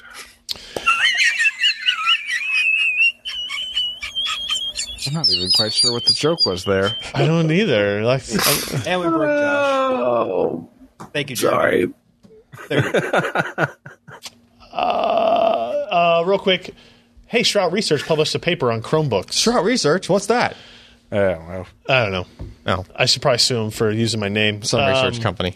So it, it, this is real quick. Chromebook platforms, uh, ARM hired Shrout Research to do a paper on, hey, let's see how Android apps came to Chromebooks, in case people weren't aware of this. Uh, and they wanted to see what the Android app performance was like across different platforms. So we did. We took a look at an Acer R thirteen, an Acer R eleven, one using an ARM processor, one using an Intel processor, uh, to see how the out-of-box experience using these were uh, and how they compared. We looked at it was, it was very different testing. Uh, the experiences and performance of Chromebooks than P Cs. There's not like benchmark applications. There's not a lot of stuff to look at. You're looking at boot times, mm-hmm. application load times. You're looking at application stability, application usability. You know, uh, for example, does it draw all the things correctly? Right. Yeah. Uh, Mortal Kombat X on the Acer R thirteen, which uses a MediaTek S O C, uh-huh. uh, works just fine. And on the Intel system, um, the R- R11, it loads up fine. It loads reasonably fast or whatever, um, but it's missing all of its textures. Yep. Like there's just plain white figures f- battling on a plain white background with some weird shadows uh-huh. around. It looks quite interesting. Yeah, and, and they were in like Minecraft story mode, didn't even start on the Intel one. And a lot of this comes down to the fact that uh, Android apps are developed for an ARM-centric ecosystem, ninety-eight point something percent of the uh, Android ecosystems using ARM processors, so it just kind of defaults into that. Um, So we do have, uh, if you're interested in reading that, that is up on the site. There's a little summation of it as well as like kind of a link to the paper and the document that we created for that. Um, but no, no real uh, super emphasis here for this particular story. But uh, neat stuff nonetheless if you're looking at Chromebooks, which I, I will say, having looked at more Chromebooks over the last four months than I've looked at over the last four years, um, they're surprisingly robust. Mm-hmm. Like that Samsung uh, Chromebook Plus. Actually, I like it a lot. It does have comes out with a, comes with a pen and all that type of stuff too. Um, worthwhile looking at if you're into uh, purchasing these budget machines. Uh, next up, Micron launches solid scale platform. This looks like server stuff, Alan. What am I? It's server stuff. NVMe over Fabric is the subtitle of this video. Yeah, it's pretty cool stuff. Actually, what is it? Uh, so, say you wanted to put a bunch of uh, S S Ds into a server. Say I did. Right. Done. And you wanted to have it doing like, you know, just acting like a network attached thing. Mm-hmm. And it'd be a great idea. And you're like, oh, I'll just point all my other S Q L servers and all my other web servers. Just point it all at that thing. Kind of like as if you had a Samba network share, right? The problem is uh, if you do that in a traditional way and you start trying to do this huge demand, assuming you had a fast enough network to be able to handle all that, um, you put a huge demand on one machine with all of these S S Ds in it, the C P Us in that machine will bottleneck. Like so, your storage. Yeah, but, but but what if what if instead of using cotton, you use satin, no, and you'll slide gosh. faster across the fabric and get better right. performance? So, because it's hard uh, to argue with this. Here is the problem you had. It you is. had the C P Us in the server had to deal with speaking to the network controllers, the N I Cs, and they also had to speak, you know, with the S S Ds. Mm-hmm. And there's I O, there's overhead, there's kernel overhead with all that stuff. So if you have a, the the problem is if the C P U's in the middle there, it will become the bottleneck. It's trying to do too much traffic management, traffic cop kind of stuff, too many I Os flying all over the server. Okay. So you'd have to overbuild the server with a crap load of cores just to be able to handle something like that, right? Um, enter uh, this company called Mellanox, and they make... Ne- they make uh, basically they make N I Cs, but they're they're doing things in a smarter way. In other words, they're able to you can have a, a network adapter from these guys mm-hmm. in a server, mm-hmm. and as long as you set there's some driver stuff that has to happen, and you know connections need to be made by like the the O S and stuff. Um, so the C P U is responsible for like setting up all the stuff. But once everything is up and running, it works sort of like S L I or Crossfire. How you can have G P Us talking to each yeah. other without having to talk to the C P U, mm-hmm. right? Uh, think the same thing, except network cards and NVMe S S Ds in the system. Imagine if you can connect the N I Cs to the NVMe S S Ds via D M A. Mm-hmm. Um, and then, from that point forward, share those S S Ds out over the network. And so... Whenever whenever any request came to the S S Ds, they would basically just completely bypass the C P U and the server, right? Uh, so once you once you've set that up, you can now scale the number of S S Ds in that server up a lot, and you're you're basically limited by your your PCIe like throughput. on the machine. Is the fiber connection between them not a limiting factor? Uh, the, I mean, well, these guys go up to one hundred gigabit. Okay. So, yes, it becomes a limiting factor when you start using, you know, four, six, eight NVMe S S Ds all saturated at the same time. Right. Right. Um, but so f- the first part of the hurdle to get over is, okay, can we, can we make it so we can put a lot of S S Ds in a box without the C P Us being a limit?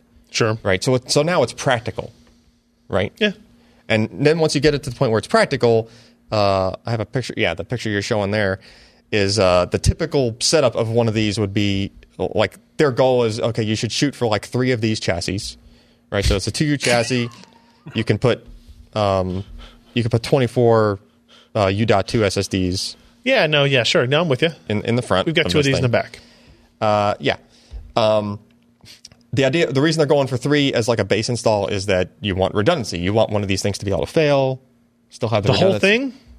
One of the two U chassis, one of the oh, oh okay, I yeah. gotcha. Yeah, there's three. I rows see that. There. I'm looking at three two U devices. Yeah. I was seeing it as one massive six U device. No, no, gotcha. no, no, no. Yeah, I'm talking about three six U sets, and I was like, oh no. Yeah, no, no, no. Um, makes it a lot cheaper. Yeah, okay. I'm so with you now. you'd you'd set this thing up. You'd put you know some S S Ds in each of those three drawers. Yep. Right. Um, And then as the manager, you, you, there's like that's part of Micron's thing is they made like a, a G U I to configure this easily because otherwise it wouldn't be easy to configure. So they're trying to make it to package like really just ready to go thing. Right. right. Just, you know, buy this thing, plug it in, throw some S S Ds in it, pull up this G U I, say, okay, I have, you know, uh, here's how I want my RAID levels to be. You can kind of create like RAIDs of these S S Ds that can then be mounted by the other machines on the network. Right. Um, so say you had like a S Q L server and you want your database on this thing. Well, you'd set up like a Stripe so it's redundant, and you go across a couple of these drawers with the with the database, and now you have a S Q L server sitting right next to this machine, and the S Q L server can use all of its C P U horsepower just like it would normally, as if the storage was local. Mm-hmm. Um, hmm. And all of the RAID part of the equation is actually handled in the driver on the client machines. So the clients, if it's a if it's a RAID uh, zero stripe, the clients are actually speaking to both of the S S Ds in this chassis that they would need to to pull the data over the network. Right. right. Uh, so now the RAID, the RAID stuff is not even handled by the server. So again, no C P U overhead in the server. But I mean, right? It's handled by a processor somewhere. It's it's handled on the the same end that would have that would have been overhead there for RAID anyway. Okay. Right, so you're not adding anything. Sure. It's not any worse than it would have been, right? Um, uh, and then say like one of these drawers fails, and now you lost half of the redundancy. Say it was a like a mirrored array, mm-hmm. right? Mm-hmm. You lost half the redundancy, but all of the clients do not speak to the drawer; they speak to the address of the drive, like the name of the S S D on the network. In other words, okay. you can take the S S Ds out of the failed drawer, put them into some blanks on one of the other drawers, and that will repopulate the arrays for all the oh, connected clients. Okay. That's so nice. it's it's completely yeah. like it doesn't matter where the S S Ds are, it doesn't care. Right. Right. So it, it opens up a lot of, you know, when you can take really fast S S Ds and put them on a network to the point where it's like it's completely decentralized as far as the network understands. It doesn't care mm-hmm. physically where they're located. Right. Um, but in the meantime, you're physically consolidating them all into just a set of drawers that's somewhere, yeah. you know, in your in your server room. Right. You don't have to worry about, oh, I need I have to manage these five S S Ds that's in this N V M, you know, the S Q L server over here and these other three and this thing. And you can actually share like um, you can actually split like namespaces. So you can have like, oh, the S Q L server is actually sharing some of the array with the web server because, it you know, it didn't need all of the space on the array for both of them, right? So it just adds a whole bunch of flexibility to the whole equation. And it adds a little bit of latency, but you're talking like less than a tenth of the latency of a typical flash NVMe S S D. It's like ten microseconds. If it were locally installed? Yeah. A flash. Flash. Oh, oh, oh, okay. Yeah. So flash S S Ds are like one hundred microsecond latency. This adds about ten to okay. that. Right? I guess... Okay, latency versus bandwidth is different, right? So yeah, it'll still about, go, you know, full like bandwidth up till the bandwidth of the of, of the forty or one hundred gigabit network connection. Yeah. Okay, okay, yeah, Um, and realize, I mean, if you really needed a lot of throughput, you can have multiple hundred gig N I Cs in the client, right? Even, and you know, it would. Those are cheap, right? Well, um, so you know, the performance hit is not significant, but there is one. But they were pretty upfront. They're like, look, here's what we we yeah. did some testing. You know, there's a performance hit, but the, the, their their gamble is that, you know, the convenience of having everything all in one place is going to be the counter to that, mm-hmm. right? So cool what's stuff. This called again? Uh, solid, solid scale, scale and platform. Then this particular unit, I believe, or this version of it is called Cassandra. So it's solid scale Cassandra. What? What? What? Cassandra is like a database. Yeah, it's a storage engine. Yeah, but well, that was, or that was just the benchmark of. Or was it they were doing app. The Cassandra benchmark? Yeah. Oh, yeah. Sorry, I don't. Think I saw Cassandra would. Sprinkled in more places. Yeah. Cassandra's an Apache product. Before, yeah. Oh, okay. Product. It's a product Fair. Of Apache license. Oh yes. yeah, then that was yeah, but nobody ever Cassandra actually listens to Cassandra, so oh. it doesn't matter. Sorry. So let's move on from something probably very useful for the enterprise market to something that's going to be very useful for the consumer market, and that is water-cooled power supplies. I'm so excited! Now you can really arc yeah. weld.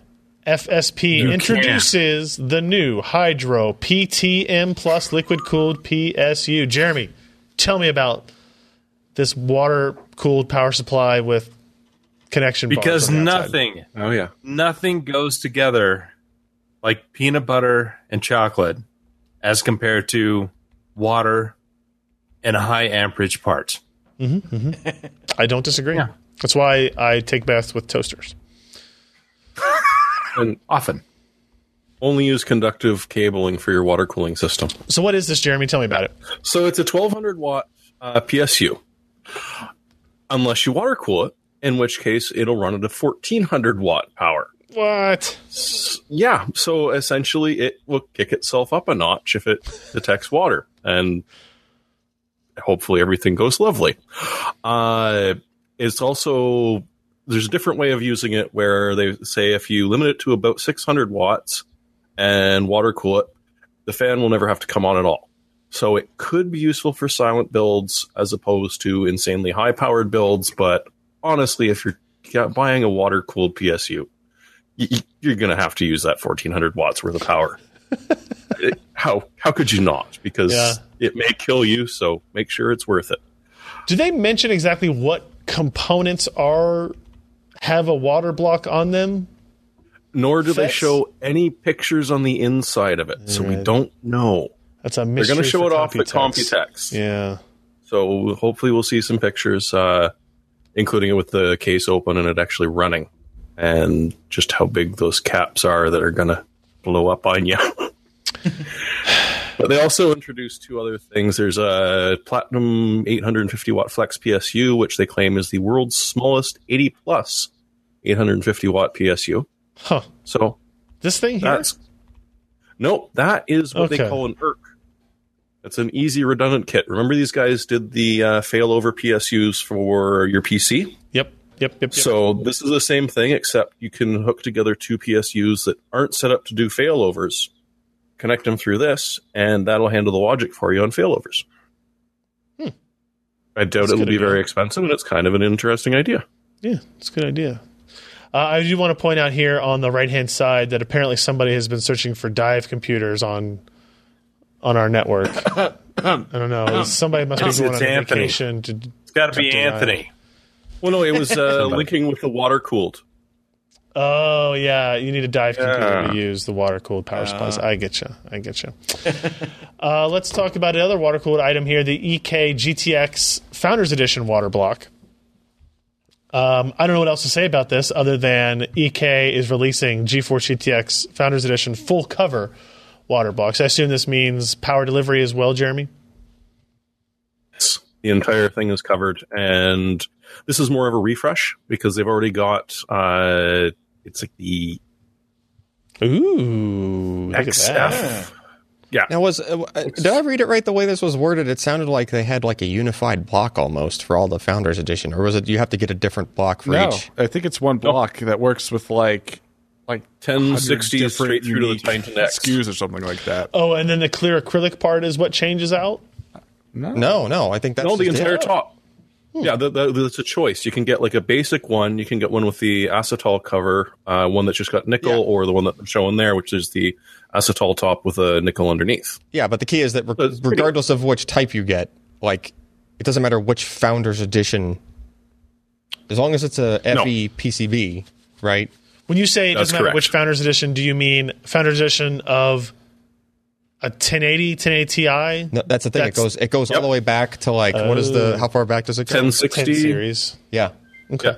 So they really, list the ten sixty straight through to the Titan X and X P. Yeah, that's I mean, really dang look, handy. Look at how big that block is. Like, it's going to cover the active components, even if they're shifted over a little bit from the ten sixty to the ten eighty. Sure, but that's usually like that is gigantic. You know, this could have only been possible if like NVIDIA seems to have standardized on where they're putting the stuff. Yeah, and, sure. It's, well, it's the one benefit so that, of Founders Edition. Yeah, is that it's a reference, and mm-hmm. they're not kidding. It's a reference. Well, it used to be, that and yes, it does the, work with the titanium for the person asking. Like, even the reference boards before, from generation to generation, usually they would move around enough stuff to where the, the water block was invalid different each time, right? Yeah, that's, that's one of the main reasons I stopped water cooling myself. Was every I got sick and tired of like buying you know, a new block I, each I, time. I, well, I, I, it would make me delay even getting a new G P U because I'd be like, nope, I don't want to have to do, you know, more plumbing and changing out a water block just to do it because the water block, you know, it's like a hundred bucks. Added yeah. to the price. Who yeah. wants to spend an extra hundred bucks every time they're upgrading their G P U, right? I don't disagree. I think this picture and is fantastic with the yes. yeah they just filled up. Yeah, it yeah. looks really cool. If, if only all, if only you had cases that were all inverted and you can actually see that really cool acetal water bottle. There are some. I know. You know, I have if one. Archimedes could only see that, you would be so have something to say. Good. You'd say Eureka. Nice thing that they did. Real fluid. Yeah. If you did uh, splurge and you got one of the back plates from one of the previous uh, generations of this, mm-hmm. fully compatible. You won't have to replace it. So you're only actually replacing the top, which is, it's a nice move. Yeah. yeah. It's cool. Yeah. Nifty stuff. Uh, and then finally, Fractal Design launches the new Focus G series, uh, retail for fifty bucks, so on the low-cost spectrum of chassis. This is not an inverted one, so you would hide the magnificent green color See? of your water-cooled. See? graphics card if you did that. Um, supports a or will ship with a pair of one hundred twenty millimeter silent fans, support for six mounting holes. You can see its design here, uh, available in one of five colors. Wait, is this color the same as this color? So there's yes, but there's two different models. One will fit up to uh, full um, A T X.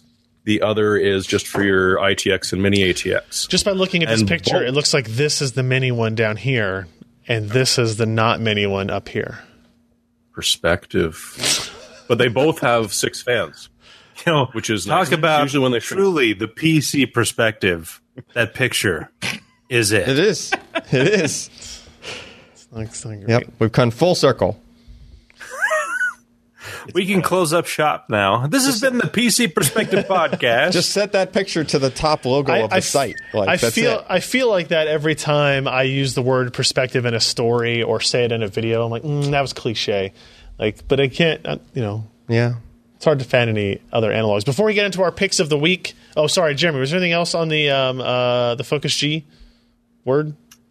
Uh, just to reiterate that both, even the smaller version of the case can support up to six fans, which is kind of huge for people building the small form factor P Cs, because usually you've got to abandon the ability of a three hundred sixty millimeter radiator or dump two or three fans. So that Fair. could probably attract some people. All right. Uh, before we get into our hardware software picks of the week, a quick uh, update on Patreon. Damian Farrell is a new Patreon of three dollars and thirty-three cents. Thank you very much, Damian. And Alan is number one. Believe it. Just pledged three dollars and ninety-nine cents. I will not believe it. three dollars and ninety-nine cents. I'm not even They're sure. They're going to have to pledge way more than three dollars and ninety-nine cents. I'm not even sure believe. I believe it.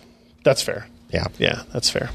Uh, thank you guys to the uh, new patrons. We uh, greatly appreciate it. All right, let's get into our hardware software picks of the week. I have a legitimate pick this time. It's not. I didn't As think about to? it the day, like the minute before we started, or twenty minutes into the show. Oh, it's something I've been using recently. It's called Fast Glacier, and this was. Um, Bit of a misnomer. Oh, you're looking at something else. Okay, you're looking. You're looking at Josh's uh, glamour shot. Yeah. Um, so Fast Glacier. So we were trying to figure out how do you back up. I have a, a network attached storage device, storage device at home. How do we back it up? Most of the normal cloud-based services don't allow you to back up off of a network drive, right? So your Backblazes, your Crash Plans, you your have to Carbonite. Do some hacky thing to make it work. Yeah, you can do uh, uh, SIM links or whatever they are, M K links uh, in Windows, and kind of hack around it. But then that always just seems like you're just waiting for a disaster where it um, accidentally deletes everything because it assumes the folder is empty after you change some configuration on Windows. I don't know, right? Um, and so I was doing some more searching, and one of the options that is around is, is Glacier. It's an Amazon service. Uh, a cold storage service, if you will, hence the term Glacier, um, where it is extremely inexpensive long-term storage with an expensive retrieval cost, mm-hmm. right? So uh, long story short, it, I had four hundred gigs on a, on a N A S at home that I wanted to back up. That monthly cost to retain four hundred gigs, uploads are free to the service, is one dollar sixty a month. For four hundred gigs. For four hundred gigs. Okay. Um, That's cheap. Yeah. Now, to retrieve it, there are different methods of retrieval. Do you want your data in one to five minutes? Right? That's going to be more expensive. Do you want your data in two to four hours? Okay. It's going to be a little bit less What's money. What's the longest tier? Uh, I think it's they think it says like four to fifteen hours. Okay. So it's basically the hard drive. These are like specially built hard drives that run at super low R P M. Yeah. Right? That are stored. And so they actually only powered they're up. Swapping they're stored them out. In cold storage. Yeah, they're swapping them out. I, I, you know what? I don't. I don't know that for certain that they're disconnecting them from a system they, they and storing very them. Well but they could. But if you're if a one to five minute time would be hard to do if they're actually disconnected. Well, maybe. Well, I guess if you pick the retrieval time.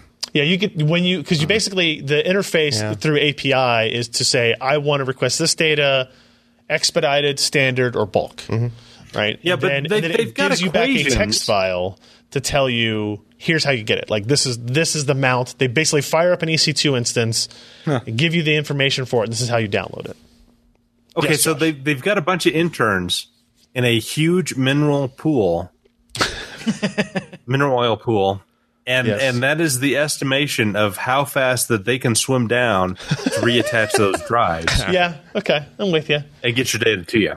So uh, the retrieval cost can be, I think, like... So how much the, would it cost? You say you lost all four hundred gig. My, based on the Amazon calculator, about sixty dollars. Okay. thirty to sixty dollars, depending on the speed you want. Way cheaper than data recovery. Yes, correct. Oh, yeah. And also, like, this is this is a catastrophic failure recovery, yeah. not like a versioning system recovery, right? So if my house burns down and my network-attached storage device goes with it, waiting fifteen hours for the retrieval to download it is not, is, is not at the top yeah. of my list, right? Yeah. Does so, it do versioning? Does your thing... It does not. Okay. So it's a very dumb system, right? Yeah. Uh, it's just a sync. It's it's not even really just a sync. It's really just a file dump, right? Yeah, but, it, it, but it's only but dumping it's, the new stuff. Well, like. So the, the way you interact with an Amazon is through A P Is, yeah. right? Like they don't... Amazon doesn't give you an application to really... utilize it. It's mm-hmm. it's like, hey, you're not doing this unless you're a developer and you're doing some custom thing. Fast Glacier, that Alex has had on the screen for a long time while I was describing what the hell Glacier was, is uh, a Windows client for Amazon Glacier that basically okay. treats it like an F T P, and you can just drag a folder and it uploads it to it. Okay. Right? And it does multi-part uploads. Uh, it keeps track of things. It Do has you have the ability to drag the thing? I can't see anything on that, Alex. Like, does it sync it?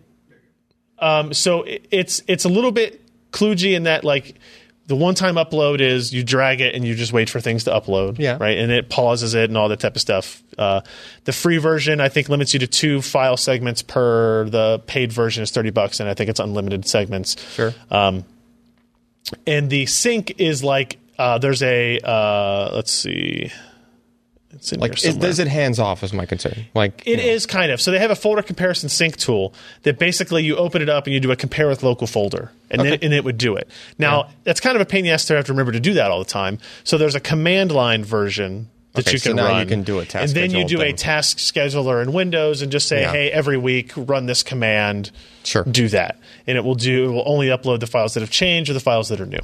So it's not exactly as hands-off as something like Backblaze is.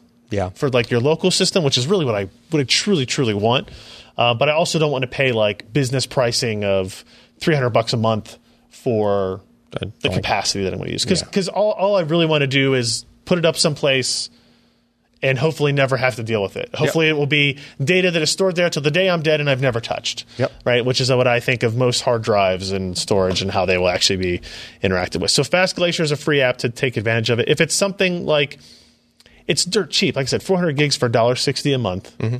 Just don't use this as a thing of, uh, like I read some article about Glacier that was, that was criticizing it because this person uploaded all of their uncompressed music to it.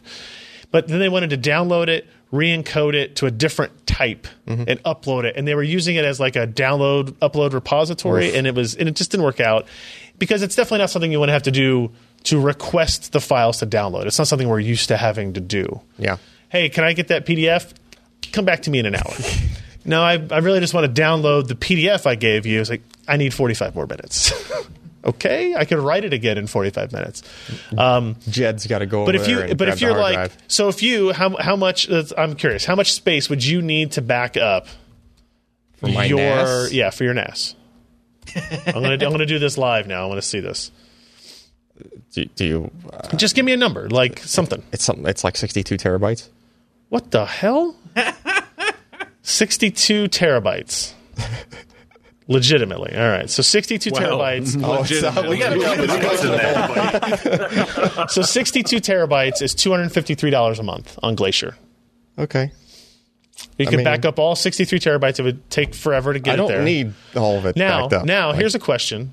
You say you lost everything you needed to download sixty-two terabytes, right? How much of that? Now, sixty-two, sixty-two gigs of, uh, I'm sorry, not gigs. Yeah, terabytes. terabytes. You got to pick the right uh, size there.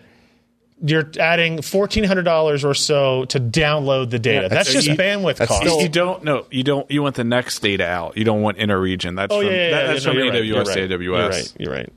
You're right. Oh, to move it to another A W S, that's, it costs money. Still gigabytes. Oh, I'm sorry. You're up to six thousand dollars. Now oh. put in the retrieval fee. Now, so it's sixty-two terabytes is downloaded six thousand dollars. I mean, I would, first of all, I don't need to back up all sixty-two terabytes. So I assume you have to. So standard retrieval, let's go bulk. Because, I mean, let's be realistic. If you're going to pay six thousand dollars, you're willing to wait fifteen hours. Okay. Oh, and that's actually, uh, let's just not even worry about the number of files. Let's do sixty-two. So we're up to six thousand. It's like a million something. Okay, miles. so only, it's only two hundred oh. and something dollars to add on to that to, to retrieve it. Oh, okay. Right? Um, so that's not so bad, but let's. How many files would you estimate you have? Yeah, it's like a million. They're pretty big files. They're all like what movies and crap. The form. Now you're up to okay. That's almost nothing. Yeah, yeah. A million requests is is not much. So to to back it up and then to download at one time, it costs you sixty two hundred and sixty nine. That poor tape robot that's got to keep swapping while Alan's pulling his data. Uh, it's obviously an intern robot. That's pretty interesting stuff. All right, let's switch off this. I'll open up the rest of the uh, uh, picks. So Fast Glacier was the name of that app, by the way. Um, it's worth taking a look at if you have a, a whole bunch of stuff you want to back up sometime and you know you're not going to want to access it over and over and over again. So, all right, Josh, what do you got? I don't know. What do I got? Thrustmaster. I got love. Love is what I got. Josh has Thrustmaster. Oh, yeah, Thrustmaster. It's love. Uh, you know, Dirt four is coming out in two weeks, and so you got to so get ready. Said. And you got to have you got to have a good wheel. And for two sixty-six, this is on sale right now. It's a fantastic wheel for what you want. nine hundred degrees of uh, rotation, pretty decent uh, wheel there. Good feel on the pedals. Good strength on the force feedback. Yeah. Works on the P C and Xbox One. It's good stuff, man. For two sixty-six, that's that's a great deal for the entire thing. Makes me happy. Dirt four. You're coming prepared. Up two weeks. You're prepared. You're prepared. That is a pretty weird. Sure, yes. Uh, Jeremy, what do you got? I'm guessing this is yours. Uh, I got a thermostat. All right. A Doom... Oh, uh, no. Yeah. Yep. Wait, what? This thermostat it's a Honeywell Prestige Doom. Thermostat playing Doom. Scroll, scroll down a little bit, Ryan. Scroll all the way down? Well, just like, oh, oh. you were cutting it off. Oh, sorry. Oh, look at that. And yeah, the, the U S B port that you're just supposed to use for programming, yeah, he's figured out a way to get an Xbox controller oh on it. Oh, my God. Strangely, it doesn't do sound. I oh, guess they just, the thermostat doesn't have a speaker in it, huh? That's I, I know crap. It's weird. They're, they're going to have That's to redo shit. that for the next version. But yeah, they've screw the calculator. The, the Dumostat just impresses me. Oh, sigh. So the the deeper into hell you get in the game, the hotter your house gets? Uh, yes. Nice. Sweet. Well done. Just dislike. Uh, who? Uh, Alan? This you? Yeah. Ken. Uh, I, stole. Well, stole I stole this went. from Ken. I immediately ordered this. Oh, you ordered it? Okay, that's good. Uh, yes. I don't have to order it now. Yes. Uh, I can't have the same book as you. That'd be weird. Oh, sorry.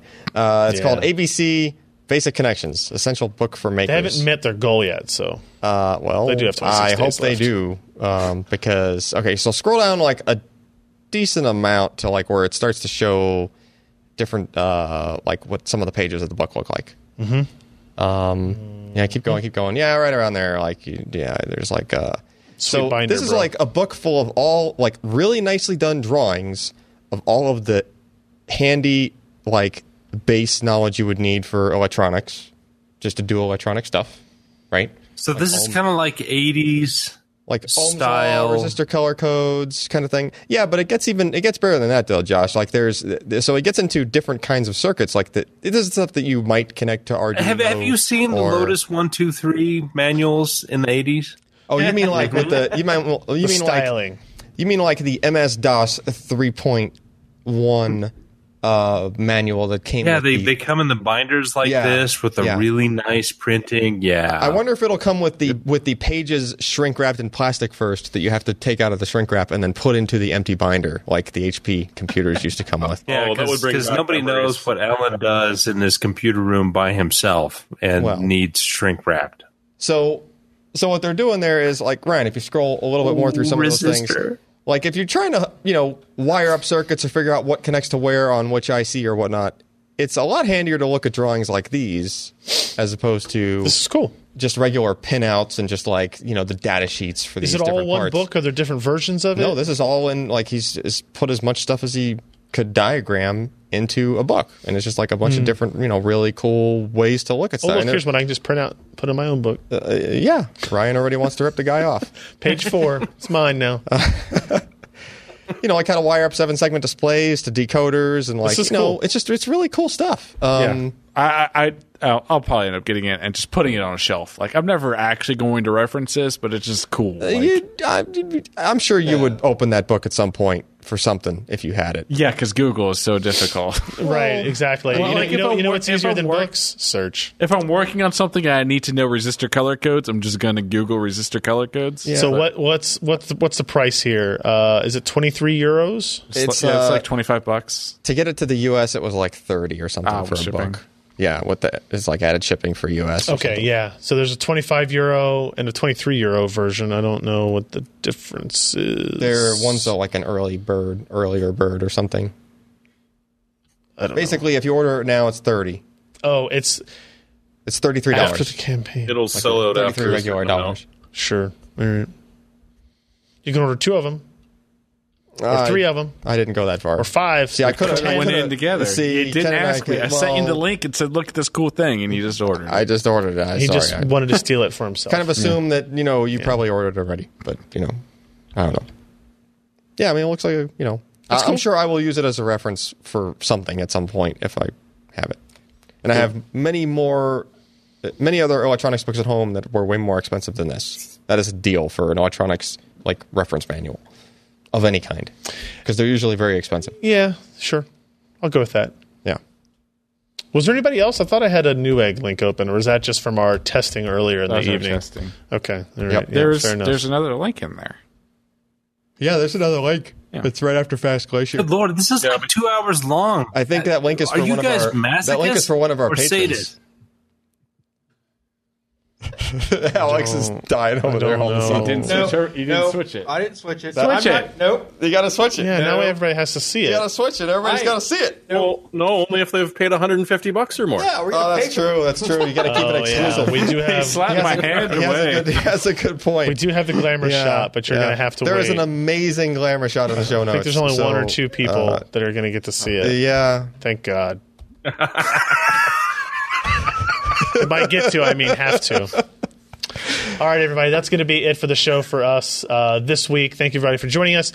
P C per dot com slash podcast. Please go there uh, and subscribe to the show. Download the file one hundred times each. Um, subscribe to the YouTube page. Watch the videos. Do all the things you need to do to keep us in business and running. Thanks to everybody for watching. Thanks to everybody who is a uh, Patreon con- contributor, including the new guys that signed up for us today. Really appreciate it. It's awesome. Uh, we'll be back next week with more stuff, I guess. I'm Ryan Trout. I'm Jeremy Hellstrom. I'm Josh Walrus. And I'm Alan Malventano. Bye.